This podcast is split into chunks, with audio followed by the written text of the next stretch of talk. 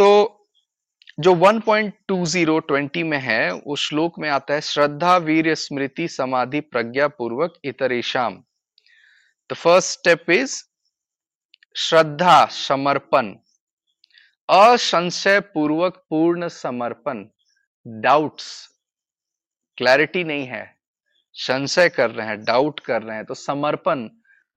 Full devotion नहीं आ रहा है प्रोसेस के प्रति। ठीक है? तो फेल होने के चांसेस ज़्यादा हैं। हम कहते हैं संशय प्रोसेस में संशय नहीं रहना चाहिए। थियोरेटिकल जितना समझना है, आप समझिए उसका बैकग्राउंड पूरा देखिए क्या प्रोसेस है, उसको डीपली थॉरोली स्टडी कीजिए। समहाउ बट श्रद्धा अगर नहीं है, समर्पण नहीं है तो एग्जीक्यूट करने में बहुत ज़्यादा प्रॉब्लम आएगा। दूसरा स्टेप आ रहा है वीर्य, जो हम कह रहे हैं उत्साह। संकल्प पूर्वक उत्साह एक्साइटमेंट है ना? जिल। बहुत ज़्यादा डलनेस है तो समर्पण बहुत दिन तक कंटिन्यू नहीं रह पाएगा। तो श्रद्धा के बाद दूसरा स्टेप है उत्साह। देन जो स्मृति हम कह रहे हैं मतलब स्मृति को लिटरली हम मेमोरी से समझ रहे हैं बट समहाउ हमें नई मेमोरीज नई स्मृतिज क्रिएट करना है। पुराने पास्ट इंप्रेशंस के अकॉर्डिंग नहीं चलना है। तो जब तक एक्साइटमेंट श्रद्धा, समर्पण नहीं होगा, वो चीज़ आपके मेमोरी पर जगह नहीं बनाएगी। जीवन में हम देखेंगे कि बहुत सारा जो जॉयस मोमेंट है, बहुत ज़्यादा एक्साइटेड मोमेंट है, बहुत ज़्यादा प्रीशियस मोमेंट है, या बहुत ज़्यादा मन को प्रभावित करने वाला मोमेंट है, वो स्मृति स्वरूप रह जाता है लंबा, ठीक है? तो डलनेस है, श्रद्धा नहीं है, उत्साह नहीं है तो स्मृति स्वरूप वो आपके चित्त में नया संस्कार बनेगा ही नहीं। Then the fourth stage will come जो समाधि है।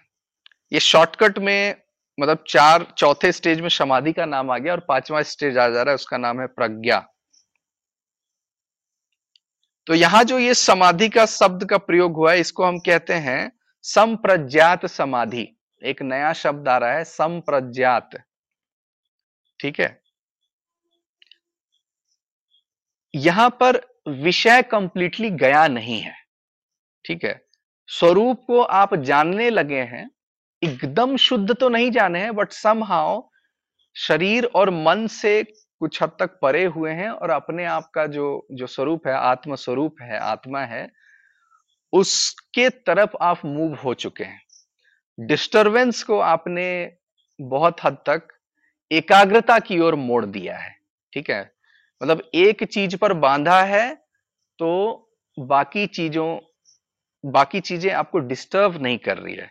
तो निरुद्ध नहीं है ये। Complete cessation of your mind नहीं है ये। ठीक है? वहाँ पर प्रज्ञा है, वहाँ पर विवेक है नॉलेज है समहाउ सब्जेक्ट को बहुत अच्छे ढंग से समझने की कैपेसिटी अब आ गई है। बट सब्जेक्ट है बहुत हद तक। नोअर भी है एंड सब्जेक्ट भी है। बट डिस्टरबेंस जो है वो एकाग्रता में फोकस्ड चित्त में के तरफ़ ये बढ़ रहा है। तो श्रद्धा देन वीर्य देन स्मृति देन संप्रज्ञात समाधि, और उसके बाद आता है प्रज्ञा। ठीक है? तो ये जो श्लोक है, इसमें ये शब्द आ रहे हैं, और इनके कुछ ऐसे अर्थ आते हैं। तो ये जो समाधि की ओर हम जो बढ़ते हैं, जो सबसे एंड है, जिसको हम कह रहे हैं असंप्रज्ञात समाधि कंप्लीट कंप्लीटली कोई सब्जेक्ट ही नहीं है, संस्कार शून्य हो गए, पुनर्जन्म ही नहीं होगा, आपका बर्थ ही नहीं होगा, मुक्ति की ओर कंप्लीटली आप अग्रसर हो चुके हैं तो एंड हो गया असंप्रज्ञात समाधि, ठीक है?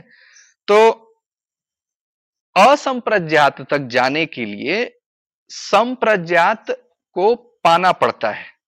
ये जो योगी है वो इसी मेथोडोलॉजी से जाता है कि श्रद्धा है वीर है, स्मृति है, संप्रज्ञात है, प्रज्ञा है, विवेक है, वैराग्य है, तब असंप्रज्ञात है। लेकिन जो दूसरे प्रकार के हैं, अगर हम देव को कहें, वो असंप्रज्ञात स्थिति में सीधे जाते हैं।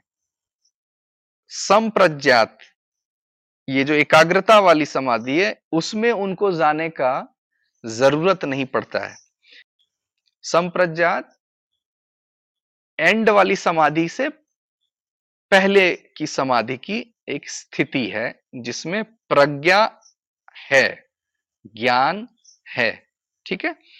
तो ये जो हमने अभी देखा, ये दो ब्रॉड कैटेगरी है समाधि की, संप्रज्ञात और असंप्रज्ञात।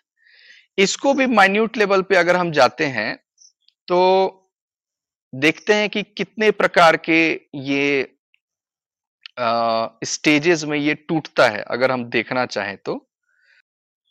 हमें सूक्ष्म स्तर पे ये देखना होगा कि हम चीज़ों को समझते कैसे हैं, और एक बच्चे को भी अगर हम देखें तो वो को कैसे समझता है।